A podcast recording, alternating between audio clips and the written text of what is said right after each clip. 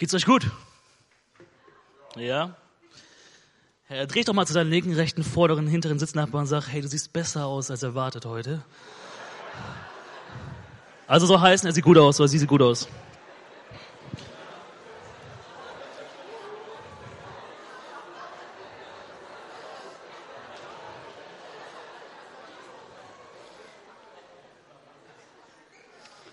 So, jetzt haben wir uns kennengelernt. Ich bete noch einmal zu Anfang und dann steigen wir ein. Oh, mir geht's auch besser als erwartet. okay, ich möchte gerne auch mal beten. Danke, Vater im Himmel, für, dafür, dass du uns dein Wort gegeben hast, dass wir lernen dürfen. Dass dein Wort Kraft hat, dass es äh, keine toten Buchstaben sind und dass es lebendig ist und dass du heute durch dein Wort sprechen möchtest zu uns. Gott, ich bete, dass wir empfangsbereit sind, dass wir darauf reagieren, dass es nicht nur an uns vorübergeht, sondern dass wir wirklich das nehmen für uns, für unser Leben. Und dass du uns verändern kannst, Geist Gottes. Ähm, ich bete und ich bitte dich, dass du ähm, mit einfach unser Herzen echt öffnest dafür, dass wir bereit sind zu empfangen. In Jesu Namen. Amen. Amen.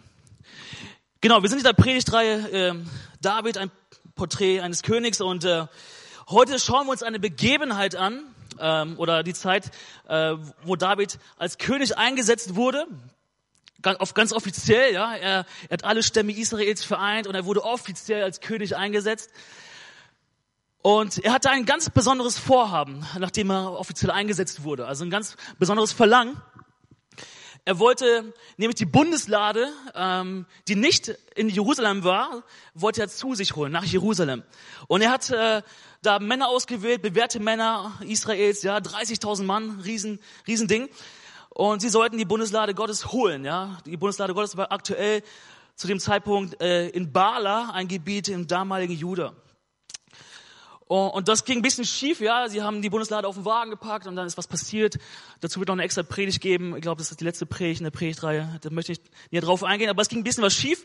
Und, und, und ähm, und da war es so, dass, dass die Bundeslade irgendwo zwischengelagert wurde. Also es war noch nicht komplett äh, in, in Jerusalem, sondern die Bundeslade wurde irgendwo zwischengelagert. Und zwar in dem, in, im Haus von Obed Edom aus Gad. Und da steigen wir jetzt ein, 2 Samuel 6, 11 bis 19 zunächst. Und wir lesen, die Lade des Herrn blieb drei Monate bei der Familie von Obed Edom, also wo sie zwischengelagert wurde. Und der Herr segnete ihn und sein ganzes Haus. Dann erfuhr König David, der Herr hatte Obed Edom Haus und alles, was er besitzt, wegen der Lade Gottes gesegnet. Da ging er zum Haus Obed-Edoms, um die Lade in einem festlichen Zug in die Stadt Davids zu holen. Als die Träger der Lade des Herrn sechs Schritte gegangen waren, blieben sie stehen und David opferte ein Rind und ein Mastkalb. Und David tanzte begeistert vor dem Herrn und trug dabei nur einen leinen Priesterschurz.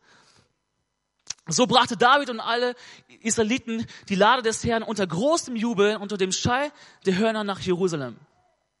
Doch als die Lade des Herrn in die Stadt Davids getragen wurde, schaute Michael, die Tochter Sauls oder auch die Ehefrau Davids, ähm, aus dem Fenster. Sie sah, wie König David vor dem Herrn hüpfte und tanzte und verachtete ihn dafür.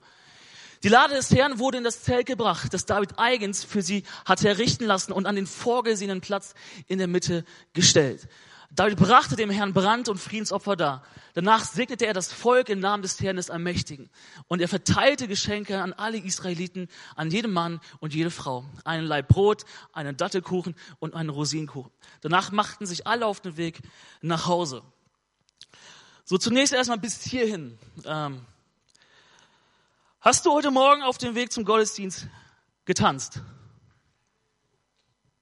Nicht?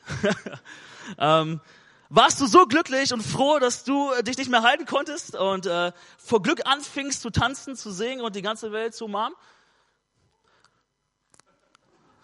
Äh, was, was, soll, was soll die Frage, fragst du dich so. Hey, ähm, wieso sollte ich auf dem Weg in den Gottesdienst tanzen? Also erstens hatte ich ja keinen Grund dazu. Zweitens tanzt man ja nicht auf dem Weg zum Gottesdienst. Äh, und drittens bin ich eh so, bin ich eh kein Tanztyp, ja. Das könnten so Ausreden sein. Ähm, und, und vielleicht wissen das einige von euch, meine Frau ist Tanzlehrerin und, äh, und komischerweise wird davon ausgegangen, dass ich das dann auch könnte als, als Mann. Aber es ist so ein Quatsch, ich bin eine Niete dran, ja. Ähm, und äh, ich, ich kann, ich kann, was kann ich? Ich kann ein bisschen Wiener Walzer, ähm, äh, Rumba, ja, so, so paar Dinge. Ja, ich weiß nicht, wie es bei euch ausschaut, aber vielleicht ist es ja schon viel für euch. Ähm, aber ich, ich bin nicht der geborene Tänzer. Also ich würde mich zu der Kategorie äh, kein Tänzer-Typ äh, anschließen. Und, äh, ähm, und, und wenn wir mal ehrlich sind, ja, und lass uns mal auch ehrlich sein jetzt heute, wenn David jetzt hier reinkommen würde mit seinen 30.000 Mann ähm, und laut, fröhlich, ja, entblößt, tanzend zur Bühne schreiten würde, was wäre, wie wäre unsere Reaktion darauf? Oder vielleicht mal ein bisschen anschaulicher, ja, aber in die moderne Zeit. Ähm, also nicht anschaulicher, aber ähm, stell dir vor, unsere Bundeskanzlerin, ja, unsere Königin in dem Fall, einfach mal übersetzt, ähm, würde hier, ja, sie liebt den Herrn und würde hier tanzen äh, zur Bühne schreiten. Wie wäre unsere Reaktion? Ja, das sieht, das sieht doch, ja, vielleicht, aber das, man könnte sagen, hey, das sieht doch lächerlich aus. Äh, warum macht sie das? Ist das peinlich? Das kann ich doch nicht so aufführen. Das gehört sich nicht. Das ist ein Haus Gottes. Ähm, wir feiern Gottesdienst. Ja, vielleicht würden manche ihre Smartphones rauszücken, filmen und das ins Netz stellen. Heute in der FCG Bielefeld passiert. Ähm, also es wäre ein absolut unangenehmer Moment, glaube ich, für viele von uns, ja, weil wir es nicht gewohnt sind, äh, sowas zu sehen. Ähm, aber warum wäre unsere Reaktion so? Warum, warum würden vielleicht die meisten von uns so reagieren und auf solche Gedanken kommen? Ja, Warum würde es solche Gefühle in uns auslösen? Vielleicht nicht bei jedem, aber ich denke, wir hätten schon grundsätzlich ein Problem damit, wenn, wenn jemand hier tanzend reinkommen würde oder jemand tanzt. wie war es bei David? Ja, warum war David so frei zu tanzen, zu singen, zu jauchzen? Worauf gründete sich seine Freiheit? Und ich möchte erstmal auf ähm, das Ganze hier ähm, mit mit einer Aussage ähm, untermalen. Wenn es um Anbetung geht, stellt König David in der Bibel eine ganz zentrale Figur dar. Nicht nur, weil er allen als Musiker und Psalmist bekannt ist, sondern weil sein ganzes Leben durch und durch von einer Anbetungshaltung geprägt ist. Das heißt, wir können grundsätzlich von David ziemlich viel lernen, wenn wir jetzt auch da tiefer hineinsteigen gleich. Also David ist ein Vorbild für uns, oder soll ein Vorbild sein für uns. Und ich habe drei Punkte in der Vorbereitung so entdeckt, die, die ich glaube, die, ähm, die David so hatte, warum er so frei war, auch zu tanzen, zu singen und, und das auch zu machen. Und erstes, David suchte Gottes Gegenwart. Im Volk Israel fiel mit der Zeit die Bundeslade immer mehr in Vergessenheit. Und, und während der Regierungszeit von König Saul, also die Vorgänger, erinnerte man sich noch kaum an die Bundeslade. Und, und für, für David als, als sein Nachfolger war die Bundeslade aber ein Symbol der Nähe Gottes, ein Symbol des lebendigen Gottes. Und, und David war klar, dass die Anwesenheit der Bundeslade auch in dem Volk, in der Hauptstadt Jerusalem, ein wichtiges Zeichen setzen würde. Gott ist mit uns. Ja, Gott, äh, David hat das verstanden. Hey, wenn die Bundeslade bei uns ist, wenn die Gegenwart Gottes bei uns ist, dann ist Gott mit uns. Und das ist ein ähm, Riesenstatement. Und das stimmt. Die Bundeslade Gottes repräsentierte die unmittelbare Gegenwart und die Herrlichkeit Gottes in Israel. Und David hielt es für sehr, sehr wichtig, die Bundeslade aus der Vergessenheit rauszuholen und wieder in den Vordergrund zu rücken. David wollte, dass die Gegenwart und die Herrlichkeit Gottes wieder im Volk wohnt. Und ich merke manchmal bei mir, ähm, wie, wie ich Gottes Gegenwart auf, auf bestimmte Orte und, und, und Ereignisse reduziere. Ja, gar nicht mal so bewusst, sondern eher unbewusst. Ja, ich habe mich daran gewöhnt, dass der Geist Gottes, dass Gott äh, hier stark am Wirken ist und sich da zeigt und, und dann mal da und da zu sehen ist und zu spüren ist. Ähm, und und und ich habe mich daran gewöhnt, zu sagen, ja, es ist halt so. Ja, am Samstag Jugend, Gott ist da, wo dann treffen wir uns wieder. Sonntag, Gott ist dann auch wieder da. Da ist ein Augenmerk besonders auf Gott gelegt. So, aber ich dachte, hey, im Alltag ist das wirklich so, dass Gott äh, nur an bestimmten Orten ähm, wohnt und dass er sich dort offenbart? Ja, das tägliche Bibellesen kann manchmal sehr trocken sein. Die Gebetszeit ist ein Monolog. Und so rutscht dann die Suche nach Gottes Gegenwart ein wenig in den Hintergrund und, und vielleicht gerät sie sogar in die Vergessenheit in unserem Alltag, ja, weil viele andere Dinge auch dann wichtiger ähm, erscheinen. Und ich glaube, dass wir alle mehr oder weniger damit zu kämpfen haben, Gott außer Vergessenheit zu holen und ihn zur Priorität zu machen, auch in unserem Alltag. Die Suche nach Gott, nach seiner Gegenwart. Ja, und ich weiß, es ist ja auch so, dass wir mit unserem Leben auch klarkommen müssen. Also Alltag, Familie, Arbeit, Uni, Schule, Beziehung, Haushalt, Hobbys und so weiter. Alles Mögliche steckt drin in unserem Leben. Und wir möchten ja auch irgendwie, ähm, ja, damit klarkommen. Aber ich glaube, wir tendieren oft dazu, dass wir gerade dann in der Suche nach Gott, nach, nach, nach seiner Gegenwart, die Abstriche machen, als woanders, wo es, äh, wo, wo, wo Dinge da sind in unserem Leben, die eine Priorität eingenommen haben. Aber das Schöne ist ja an der Bibel auch, dass wir nicht alleine sind, weil David wusste um diesen Kampf, ähm, ja, Gott zu suchen in unserem Alltag. Und er sagt selbst in 1. Chronik, in der Parallelstelle von 2. Samuel, was wir vorhin gelesen haben, 1. Chronik 16, Vers 11, da sagt David selbst, hey, such den Herrn und seine Macht, such seine Gegenwart alle Zeit. Ja, such den Herrn, ähm, sucht seine Macht, sucht seine Gegenwart alle Zeit. Und wir können in, in so vielen Psalmen können wir lesen, wie, wie David seine schönen und leidvollen Lebensphasen ja ähm, verarbeitet hat in Form von Psalmen.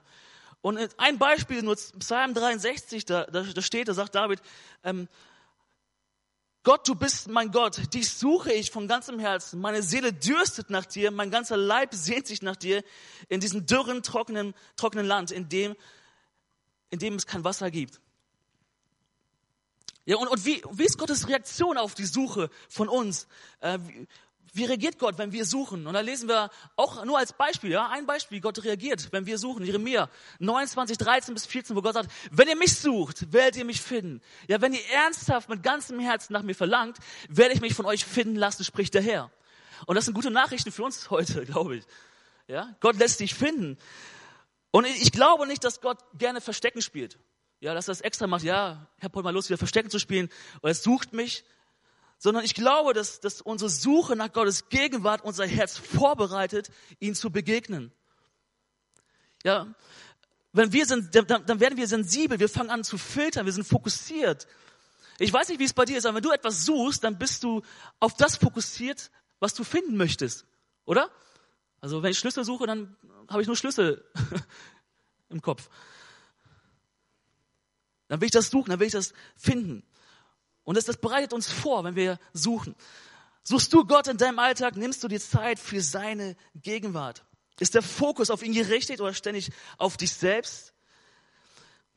Und die Bibel sagt uns, dass Saul, der Vorgänger, äh, die Bundeslade nie hergeholt hat. Äh, dass er nie dorthin gezogen ist, auch wo die Bundeslade ist. Ja, könnte ja beides machen, entweder holen oder hingehen. Aber Saul hat die äh, Gegenwart Gottes oder die Bundeslade ignoriert. Und ich will uns echt ermutigen und auch herausfordern, dass wir Gottes Gegenwart nicht ignorieren in unserem Leben. Nicht in unserem Alltag, nicht am, am Samstag, nicht am Sonntag, sondern dass, dass, dass, dass die Gegenwart Gottes immer eine Priorität hat in unserem Leben, eine ganz hohe, die höchste.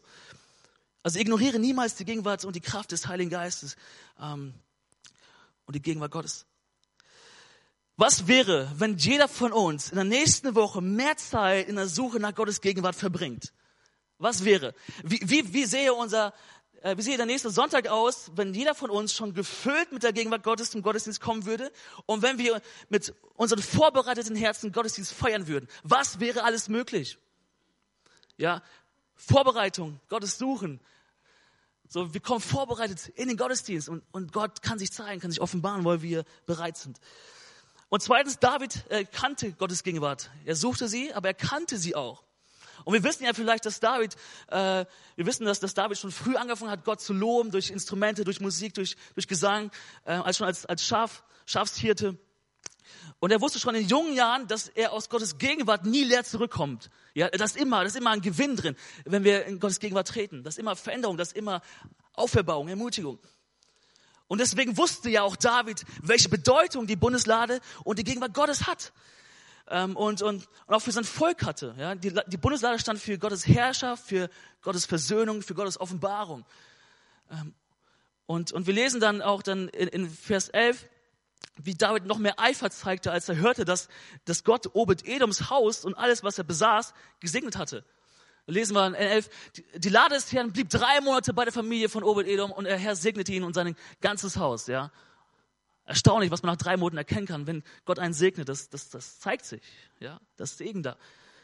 Ähm, und dann Dann erfuhr König David, der Herr hat Obed Edoms Haus und alles, was er besitzt, wegen der Lade Gottes gesegnet, ja, wegen der Gegenwart Gottes gesegnet.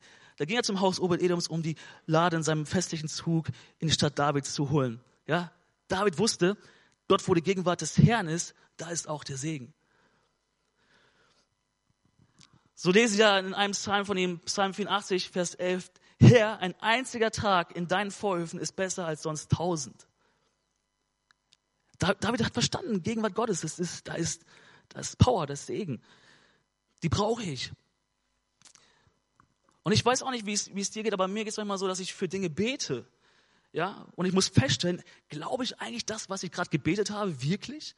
Also, äh, ich bete zum Beispiel für Heilung und dann, dann auf einmal kommen Gedanken so, ach Stefan, letztes Mal hat es ja auch nicht geklappt. Also auf einmal, auf einmal glaubst du nicht mehr an die Kraft Gottes, an die Gegenwart Gottes, äh, was, was, was Gott bewirken kann. Oder ich bete für eine erfolgreiche Woche. Gott, die Woche soll gut sein, ja, soll gesegnet sein. Aber da kommen Umstände und alles anders und man, man gibt sich den Umständen hin. Und, und man, man vergisst so, okay, Gottes Gegenwart kann aber trotzdem noch Veränderungen schenken. Oder vielleicht auch andere Anliegen, ja, einen Arbeitsplatz finden, Beziehungen sollen wieder gut laufen, Gott soll versorgen. Und wir beten vielleicht ein, zwei Mal voll im Glauben und glauben wirklich, Gott kann. Und dann irgendwann denken wir so, ah, kann er wirklich? Ist nichts passiert? Und die Frage, die ich mir dann immer stelle, ist, Gott, kenne ich deine Gegenwart wirklich? Weiß ich wirklich, was du bewirken kannst? Weiß ich wirklich, welche Power du, äh, du hast, welche Kraft du hast, was du, äh, was du, was, was mit dir möglich ist? Ja. So wissen, wissen wir, wissen wir, was möglich ist, wenn Gott sich zeigt. Kennen wir Gottes Gegenwart? Sind wir da äh, unterwegs? Und, und, und so wie David schon, fang immer, fang schon früh an, Gottes Gegenwart zu, kennenzulernen und, und auch wirklich zu erwarten, dass er wirkt. Und erwarten wir auch im Glauben Gottes Wirken, wenn es mal nicht in unserem Zeitplan ähm, stattfindet, wofür wir beten. Wenn Gott auch mal uns, uns äh, wenn Gott sich auch mal Zeit lässt für die Dinge. Und ich sagen, der Segen des Herrn ist eine erlebte Realität, ja. Es ist nichts irgendwie weit, ist nicht weit weg, sondern der Segen des Herrn ist eine erlebte Realität. So Psalm 16, Vers 11, da lesen wir, du wirst mir den Weg zum Leben zeigen und mir die Freude deiner Gegenwart schenken. Aus deiner Hand kommt, e, kommt mir ewiges Glück. Ah, wunderschön, oder? ähm, du wirst mir den Weg zum Leben zeigen. Du wirst mir die Freude deiner Gegenwart schenken. Und aus deiner Hand kommt ewiges Glück.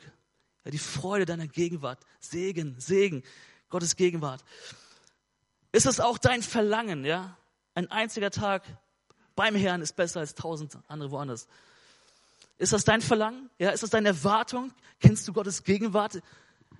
Kommst du mit Erwartung, trittst du im Gebet mit Erwartung, im Glauben? Ja. Glaubst du, dass Gott wirklich Dinge bewegen kann? Ich glaube, dass Gott uns mehr anvertrauen kann, wenn wir seine Gegenwart kennen, wenn wir uns da hineingeben. Und dann lesen wir, oder dann drittens, ähm, Gott, David suchte, David kannte und David ehrte Gottes Gegenwart, ja, oder wertschätzte Gottes Gegenwart. Und das ist so mein Hauptpunkt heute. Ähm, David als äh, frisch ernannter König über Israel, ja, der das Volk so vereinte, machte Jerusalem zu Hauptstadt, also politisch. Aber er wollte nicht nur, dass es äh, ein politisches Zentrum ist, sondern er wollte auch, dass es ein geistliches Zentrum ist, Jerusalem. Er wollte, dass Gott dort wohnt. Ähm, und, und bei all den Ruhm, den er als König bekam, ja, David wurde gefeiert vom Volk, er wurde hoch angesehen als König, äh, wusste er, hey, das Wichtigste fehlt hier noch in der, in der Hauptstadt. Das ist die Gegenwart Gottes, die Bundeslade. Und, ähm, und, und wir lesen, ähm, dass diese Leidenschaft, ja, diese Sehnsucht nach dieser Bundeslade, dass, er, dass, das, dass das sich ausdrückte. Und zwar lesen wir in Vers 13, ähm, als die Träger der Lade des Herrn sechs Schritte gegangen waren, blieben sie stehen und David opferte einen Rind und einen Mastkalb. Also man, man, man schätzt so ungefähr, äh, dass, dass die Stelle von, von, von wo sie es abgeholt haben bis nach Jerusalem ungefähr 20 Kilometer entfernt war. Also sechs Schritte gehen, eins, zwei, drei, vier, fünf, sechs, opfern. Und das 20 Kilometer lang. Also das ist viel Blut geflossen.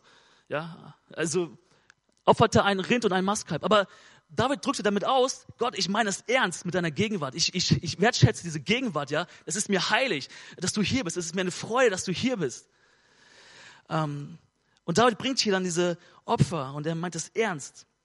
Und dann lesen wir weiter, Vers 14. Und David tanzte begeistert vor dem Herrn und trug dabei nur einen leinenen Priesterschurz.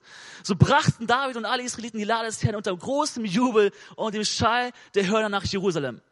Danach segnete er das Volk im Namen des Herrn, des Allmächtigen, und er verteilte Geschenke an alle Israeliten, an jeden Mann und jede Frau, einen Leib Brot, einen Dattelkuchen und einen Rosinkuchen. Danach machten sich alle auf den Weg nach Hause. So, und hier kommen wir jetzt zum Tanzen zurück. ja. Ähm, David tanzte vor dem Herrn in einem leinenen Priesterschurz. Und er führte die Bundeslade unter großem Jubel und viel Musik nach Jerusalem. Also David als König, ja, müsst ihr euch vorstellen, David als König, er entblößt sich hier und drückt seine Freude in einer Weise aus, die vor allem für einen, für einen König sehr, sehr ungewöhnlich war.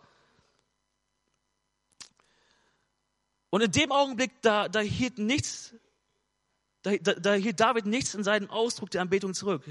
Es war ihm so egal, was die anderen denken. Er tanzte nicht aus Pflicht, sondern er tanzte aus tiefster Anbetung. Er war so froh, dass die Bundeslade des Herrn nach Jerusalem ging. Und dieser Ausdruck von David, ähm, Davids Herz zeigt mir, dass er eine echte Verbindung zu Gott war, dass er Gott wirklich kannte, dass er Gott wirklich suchte. Und es gibt zwei große Gefahren, ähm, wenn wir Dinge ausdrücken wollen, ja, auch in unserem christlichen Leben vielleicht. Die Gefahr, Emotionen zum Zentrum unseres christlichen Lebens zu machen, ja. Und die Gefahr eines emotional abgelösten Lebens. Ja, im christlichen Leben oder im Leben dürfen Emotionen nicht manipuliert werden, aber sie dürfen auch nicht unterdrückt werden. Und wir lesen hier, wie David einen, einen leinenen Priesterschutz äh, trug. Und dann habe ich mal ein Bild mitgebracht, das könnte so ausgesehen haben, wer weiß. Und man ist sich nicht sicher, ob das jetzt auch nur so ein Umhang war oder ob es ihr wie hier einfach nur ähm, den unteren Bereich bedeckte. Ja, aber auf jeden Fall war es eine Entblößung des Königs. Es war nicht, es war nicht normal, dass der König das so machte. Und, und wir können auch lesen, dass David sich auch eigentlich den, den Priestern anpasste, ja, wo die, die, die Leviten, die trugen auch diesen ähm, leinenen Priesterschutz und, ähm, und er war nicht allein damit. Aber er als König, das war sehr ungewöhnlich. Und man kann auch vermuten, dass Davids Tanz keine Solo-Performance war. Ja? Also er war nicht alleine. Er, da waren die anderen Leviten und auch, auch die anderen äh, Frauen, die auch mitgetanzt haben und wahrscheinlich zu einem einfachen rhythmischen Schritten zusammen. Ja? Ähm, David war nicht alleine damit, aber er war als Anführer, als König ein Vorbild für sie. Und er, er wusste, er wusste, hey, ich bin zwar König, ja, aber er wusste doch immer, ich bin auch David. Ich bin David, der Kleine, der Vergessene, der vergessen wurde, der Kleine, der, den Gott berufen hat, der Kleine, den Gott Mut geschenkt hat und der Kleine, den Gott Verantwortung gegeben hat, sein Volk anzuführen. Und, ähm, und das ist etwas, was, was mich an David beeindruckte. Ja? Er hatte keine Angst davor, auch mal einfach mal dumm auszusehen. Ja, also lächerlich zu sein, in den Augen von anderen Leuten vielleicht. Da kommen wir gleich nochmal zu sprechen.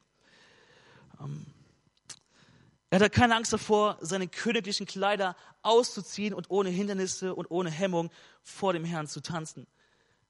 Als König. Ja, er musste ja als König einen Ruf beschützen. Er musste als König ja auch königlich handeln und auch sich und die Krone repräsentieren. Ja, Könige entkleiden sich doch nicht oder tanzen, äh, entkleiden und tanzen doch nicht. Das machen doch nur Hirtenjungen. Ähm, und ich finde das so gut, weil in diesem Sinne symbolisierten die königlichen Kleider die Identität und Sicherheit Davids. Ja, als König könnt ihr sagen, hey, ich bin König. Das ist meine Identität, das ist meine Sicherheit. Ich bin euer Anführer. Ich darf machen, was ich will. Und das ist mein, mein, meine Identität.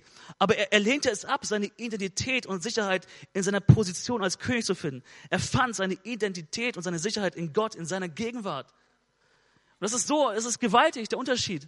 Ähm, wo er, er macht sich abhängig davon, Gottes Gegenwart ist hier. Hey, das ist mein Ausdruck jetzt. Ja, ich freue mich so an dem Herrn. Und nicht, ich bin König, ach, ich darf das gar nicht machen. Oh, nicht, nicht tanzen, nicht, nicht, nicht, nicht zeigen, dass ich Gott liebe, dass, dass Gott Freude ist. Und wir sind oft, glaube ich, äh, sehr mit uns selbst beschäftigt, oder? Also äh, wir denken viel auch an uns, auch wenn wir auch äh, im Gottesdienst sind. Ähm, und es hält uns vielleicht davon ab, Gott so anzubeten, wie wir es könnten und auch sollten. Und ich liebe die Definition von Anbetung von Eugen Peterson, äh, frei übersetzt aus dem Englischen. Anbetung ist die Vorgehensweise oder auch Strategie, äh, mit der wir unsere Beschäftigung mit uns selbst unterbrechen und uns der Gegenwart Gottes annehmen. so wegzuschauen von uns selbst, sondern zu sagen, hey, Gottes Gegenwart ist da und ich nehme mich der Gegenwart Gottes an und ich reagiere darauf. Und Anbetung ähm, ist, ist, ist eine Herzenssache. Ist immer, Anbetung ist immer Hingabe. Manchmal kniet man sich hin, manchmal steht man in der Stille, manchmal muss man einfach nur ehrfürchtig sitzen bleiben. Manchmal singt man laut, manchmal jauchzt man, manchmal tanzt man, man feiert Gott. Und, und wir, wir können im Hebräischen können wir mindestens sieben Begriffe ähm, finden, die mit Loben und beziehungsweise mit Lobpreis ähm, in Verbindung gebracht werden oder wiedergegeben werden. Ja, wir haben nur Lobpreis und die Hebräer haben sieben Begriffe. Und da können wir kurz durchgehen, ja, was das so bedeutet, was, was äh, im Hebräischen eigentlich da drin steckt äh, in dem Wort Lobpreis für uns. Barak, Herz, niederknien, grüßen. Tovda, danken, bekennen. Zama, singen unter Begleitung eines Musikinstruments. Yada, danken, bekennen, einen Pfeil abschießen. Ich will. Shab, Bach, rühmen mit lauter Stimme, anreden, Hallel, scheinen, leuchten, ja, Vergleich mit Halleluja, rühmen, prahlen, angeben, schwärmen, begeistert, verrückt sein und Tehila, Lobgesang, Ruhm. Auf einmal wird der, dieser Begriff Lobpreis auf einmal, ui, ist ja nicht nur Sonntag stehen und sagen, in deiner Gegenwart ist Freiheit. So, ja.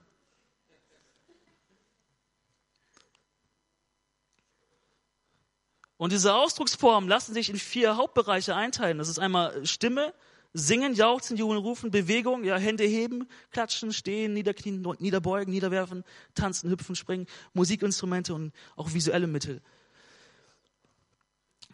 Und, und, und David, David war ein unerschrockener Lobpreiser und seine Freiheit gründete sich in der Gegenwart Gottes. Und das ist, David ist ein Vorbild. David ist ein Vorbild. Aber dann, dann sehen wir auch eine zweite Person in dieser Geschichte, ja, eine Hauptperson. Das ist Michael, die, die Frau von David oder die Tochter von Saul. Und, und da merken wir so, die war, die war nicht in der Freiheit, sie hat das ja verachtet. Und da möchte ich gerne zwei Punkte aus ihrer Perspektive ähm, herausnehmen, die auch uns helfen können, vielleicht äh, ja, uns da neu auszurichten, uns überführen zu lassen. Ähm, und da lese ich in Vers 16, doch als die Lade des Herrn in die Stadt Davids getragen wurde, schaute Michael, die Tochter Sauls, aus dem, aus dem Fenster. Sie sah, wie König David vor dem Herrn hüpfte und tanzte und verachtete ihn dafür. Also ich habe mich gefragt, warum, warum war Michael nicht beim großen Umzug und bei der Feier dabei? Ja, warum wollte sie nichts vom Segen Gottes abbekommen? Also da, geht das eine Riesensause, ja. Da geht's richtig ab, da wird Gott gefeiert ähm, und sie ist nicht dabei, sie will nichts abbekommen. Ähm, und wir, lesen hier, wie sie aus dem Fenster schaute und David dafür verachtete, dass er vor dem Herrn tanzte. Ja, sie, sie ist in eine Beobachterrolle reingeschlüpft. Hat, hat, hat zugeschaut, hat, ah, da, damit will ich gar nichts zu tun haben, ja. Ich bin sicher im Königshof, ja, und sie, sie, sie kannte wahrscheinlich auch alle Manieren eine, im Königshof, weil sie ja auch die Tochter von Saul war und auch die Ehefrau. Und, und sie wollte sich absondern und sagen, hey, David, deine Freiheit, damit kann ich nichts anfangen, das stört mich. Ja, ich verachte dich dafür. Und wie ist es bei uns? Schlüpfen wir auch manchmal in eine Beobachterrolle, wenn andere ihre Freiheit zum Ausdruck bringen, die für uns, die für mich ungewöhnlich ist? Ja, verachten wir Leute deswegen, weil, weil Leute vielleicht ihre Freiheit, die sie haben, in Jesus so ausdrücken und sagen, äh, das ist aber, das ist aber komisch. Das macht man nicht. Oder zweitens auch, ähm, sie beobachtete aus der Ferne, aber zweitens, sie richtete auch Davids Freiheit. Äh, Vers 20 lesen wir, als David nach Hause zurückkehrte, um seine Familie zu begrüßen, kam Michael, die Tochter Sauls, ihm entgegen und sagte, wie würdevoll der König von Israel heute aussah. Er hat sich vor den Mägden seiner Untertanen entblößt, wie es nur einer tut, der keinen Scham kennt. Krass. Ähm, sehr sarkastisch. Ja. Wie es nur einer tut, der keine Scham kennt. Und, und, und, äh, und Michael schätzte Davids überschwängliche Anbetung nicht. Sie fühlte, dass es für den König Israels nicht würdig sei, seine Gefühle vor Gott auszudrücken, ja, das auszudrücken, was im Herzen ist. Weil sie, sie hat eine Saul-Gesinnung gehabt, ja, sie war die Tochter von Saul und sie hat so eine Gesinnung gehabt wie Saul, weil Saul war ja auch ein Typ, der, der dachte, der geglaubt hat, der menschliche König sei die höchste Autorität, also er selbst, ja. Er, er, er, er hat die Bundeslade Gottes Gegenwart nicht gesucht. Und so, so dachte auch dann Michael, die Tochter, ach, Mensch, wir sind doch Vorbilder, wir müssen doch hier, äh, das kann man nicht machen. Ähm, aber David hat gesagt, hey, das ist mir egal, ich mach's nicht für dich. Und in Michaels Augen ging Davids Freiheit gegen ihre Prägung und Tradition. Und ich möchte dich fragen, herausfordern, was passiert mit uns, wenn jemand seine Freiheit so ausdrückt, dass es gegen unsere Prägung und Tradition geht?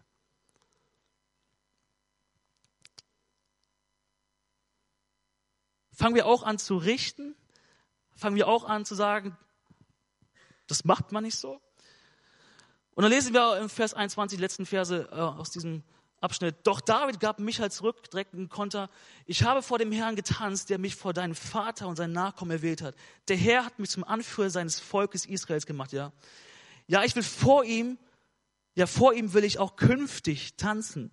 Und ich bin sogar so bereit, mich noch tiefer zu erniedrigen als diesmal und demütig von mir zu denken. Aber bei den Mägden, von denen du gesprochen hast, werde ich an Ansehen gewinnen. Michael aber, die Tochter Sauls, blieb ihr Leben lang kinderlos. Und, und, und, und diese sarkastische Kritik von, von Michael ließ, ließ äh, David kalt. Ja? Er sagte, hey, du, du versaust mir nicht meinen Tag. ähm, und und, und er, David erklärte eigentlich eine ganz einfache Wahrheit. Hey, meine Liebe, ich habe das nicht für dich gemacht, sondern ich habe es für Gott getan. Und Und ich frage mich auch manchmal, hey, denken wir vielleicht zu oft darüber nach, was andere denken? Wenn wir unseren, unserer Anbetung Ausdruck verleihen, wenn wir Gott loben, wenn wir äh, vielleicht mal in eine Freiheit hineinkommen, wo wir denken, ich, ich kann nicht anders, Gott, ich muss das jetzt tun, weil das ist, es ist in mir. Ich will, das, ich will das rauslassen, ich will dir das zeigen, ich, es muss Ausdruck gewinnen. Hast du ein Herz, was Gott sucht, was Gott kennt und was ihn ehrt?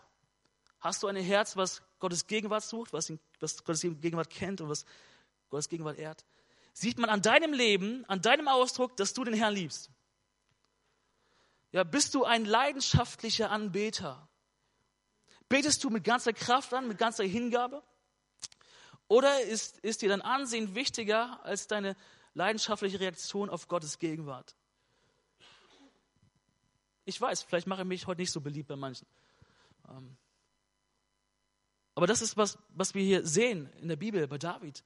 Ja. Und, und wir sehen, wie er, wie er furchtlos und wie er voller Anbetung das zum Ausdruck brachte, was in seinem Herzen war. Was können wir hier von Davids Freiheit lernen? Hey, ich glaube, wir, wir können von David lernen, uns an Gott zu freuen. Also ich weiß nicht, das, was du liebst, das willst du ja auch ausdrücken. Und, und oftmals sind wir dann so gepolt in der Kirche, in der Gemeinde, im Gottesdienst. Ähm, soll man es nicht zeigen? Darf man es nicht zeigen? Warum denn? Ist doch, ist doch alles, ist doch, geht doch gegen die, die Ehrfurcht gegenüber Gott so. Hey, dein Herz, ist das Entscheidende. Ja? Es geht hier nicht um Tanzen, es geht hier nicht darum, äh, einfach nur zu hüpfen oder, oder laut zu rufen. Es geht immer darum, dass was in deinem Herzen ist, dass es Ausdruck bekommt. Es geht, Gott schaut immer aufs Herz. Und, und, und, und wir sollen jetzt nicht alle anfangen, einfach wild hier chaotisch was zu machen, sondern ich will einfach nur sagen, hey, wenn du Gott von Herzen liebst und wenn eine Anbetung da ist in deinem Leben, ähm, dann, dann bring es zum Ausdruck. Was können wir noch lernen? Er, David freute sich über Gott so sehr, dass er kräftig tanzte. Ich glaube, dass uns Tanzen manchmal gut tut. Ganz ehrlich, also als, als so eingefleischter äh, OWLer ähm, tut uns das echt manchmal gut. Ja? Und, und, und ich weiß, du kannst sagen, ja, ich bin nicht der Typ für. Das ist so ein Quatsch. Ja, ich weiß, und ich will es auch wertschätzen, dass man sagt, ich bin nicht der Typ für. Und ich will auch gar nicht dagegen hauen, aber ich will uns herausfordern, dass, dass, wir, ähm, dass wir das nicht als, als, als den Grund sehen, nichts zu machen, nichts, nichts zum Ausdruck zu bringen. Vielleicht bist du auch in einem Alter, wo es nicht mehr geht. Das ist ja auch in Ordnung. Es gibt ja viele Ausdrucksmöglichkeiten. Aber immer das, was, in deinem Herzen ist, lass es doch zum Ausdruck bringen. Amen. Wir müssen uns auch lernen, uns an Gott zu freuen, ja? Andernfalls werden wir mit unserem Glaubensleben schnell und müde und kraftlos. Hey, was ist das für ein Glaube, der nicht fröhlich ist? Was ist das für ein Glaube, der nicht zum Ausdruck kommt? Was ist das ein Glaube, was ist das für eine Liebe zu Gott, die sich nicht zeigt in unserem Leben? Und, äh, und wir sollen uns bewusst machen, wie großartig und herrlich Gott ist und was er uns aus Gnaden geschenkt hat und für uns getan hat. Und an ihm dürfen wir uns freuen, an den allmächtigen Gott. Und seine Gegenwart ist, Gegenwart ist hier. Ich weiß, ihr kennt ihr vielleicht, äh, ich habe es im ersten nicht gefragt, aber vielleicht im zweiten kennt es mehr, das Lied von Matt Redman, Matt Redman Undignified. ja, vielleicht noch so, I will dance, I will sing, to be mad for my king. Nothing, Lord, is hindering the passion in my soul, and I, and, and I become even more undignified than this. Some would say it's foolish, foolishness.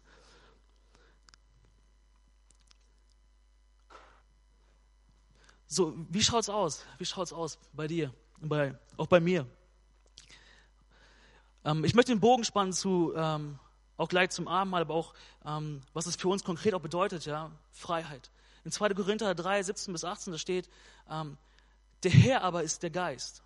Und wo immer der Geist des Herrn ist, ist Freiheit. Und, und hier sehen wir die Parallele. Ähm, David wusste, immer wo, wo, wo der Geist des Herrn ist, wo die Gegenwart Gottes ist, da ist Freiheit. Und hier lesen wir von Paulus, hey, der Herr aber ist Geist und wo immer der Geist des Herrn ist, Freiheit. Und von uns allen wurde der Schleier weggenommen, sodass wir die Herrlichkeit des Herrn wie in einem Spiegel sehen können. Ja? Durch Jesus Christus wurde der Schleier weggenommen. Und der Geist des Herrn wirkt in uns, sodass wir ihm ähnlicher, immer ähnlicher werden und immer stärker seine Herrlichkeit widerspiegeln. Aber wer schenkt uns denn die Freiheit? Nur Jesus allein, durch seinen Heiligen Geist. Hier Johannes 8, 36 steht, nur dann, wenn, wenn der Sohn euch frei macht, seid ihr wirklich frei. Das heißt, wenn, wenn, wenn, du, äh, wenn du nicht gerettet bist, wenn du Jesus nicht angenommen hast, aber du, du, du machst eine Show, du willst was tanzen, dann hat das keine Bedeutung vor Gott. Dann ist es nur chaotisch. Aber wenn du Gott liebst, wenn du gerettet bist, wenn deine Anbetung da ist und du gibst dich hin, deine Hingabe, und du, und du, du, du drückst das aus, dann ist, dann ist das Lobpreis, dann ist das ehrlich, dann ist das echt. Das heißt, wir sind frei, weil der Sohn uns frei macht. Und wir können in der Freiheit leben, weil der Geist des Herrn da ist. Und, und, äh, und in Galater 5,13, die letzte Bibelstelle lesen wir, ihr seid berufen, liebe Freunde, in Freiheit zu leben. Nicht in der Freiheit, euren sündigen Neigungen nachzuheben, sondern in der Freiheit, einander in Liebe zu dienen. In der Freiheit leben, dazu sind wir berufen. Äh, nicht nur am Sonntag, nicht nur, wenn, wenn so Events da sind, sondern im Alltag, ja. Sehen Leute in deinem Umfeld, an deinem Leben, dass du Jesus liebst. Drückt sich das aus? Hast du Freude? Ja. Bist du begeistert über, darüber, wer, wer Gott ist, was er getan hat für dich? So lass es doch echt wie David ein leidenschaftlicher Anbeter sein, ja, ein unerschrockener Lobpreiser. Und, ähm, und ich will nochmal klarstellen, tanzen ist jetzt nicht etwas, Tanzen ist nicht besser, als sich mal hinzuknien. Tanzen ist nicht besser, als zu, zu klatschen oder, oder auch äh, sitzen zu bleiben, ist nicht besser, als aufzustehen. Ja, aber es ist alles Ausdrucksformen deiner Anbetung. Aber es geht hier nicht um die, die, den Ausdruck an sich, sondern es geht darum, was in deinem Herzen ist und was, was dann zum Ausdruck kommt. Ich war, ähm, ich habe mein, einer meiner, meiner stärksten ähm, Begegnungen mit Gott, so hatte ich unter anderem äh, auf dem Hillsong College gehabt in Australien, als ich da war, und wir hatten so ein Teamnight gehabt ähm, so ein Teamleiter heißt, dass da alle ganz kreativen Leute zusammenkommen, dann Donnerstagabend jede Woche und äh, treffen sich, haben zusammen Lobpreis, ähm, hören Input, ähm, haben gemeinsame Zeit ähm, ja, in, in, der Gegenwart Gottes. Und an den einen Donnerstagabend, da, da hat die Band ähm, spontan entschieden, hey, wir, wir singen heute nicht, wir machen nur instrumental, wir spielen nur instrumental. Und, ähm, und für mich war so eine starke Gegenwart, war so eine starke Gegenwart Gottes da. Es waren schöne Instrumente da, natürlich Cello, Piano, auch Schlagzeug, E-Gitarre, ja, alles war da. Aber die, die, die, die Band hat angefangen zu spielen und, und, und man merkte, wie, wie, wie alle in diesem Raum auf einmal sich, sich positionierten und denken, wow, was für eine krasse Atmosphäre ist da. Nicht, nicht wegen der Musik, aber weil, weil da Herzen da waren, die sich ausgerichtet haben und gesagt haben, Gott, es ist so, so stark, dass du deine Gegenwart uns beschenkst.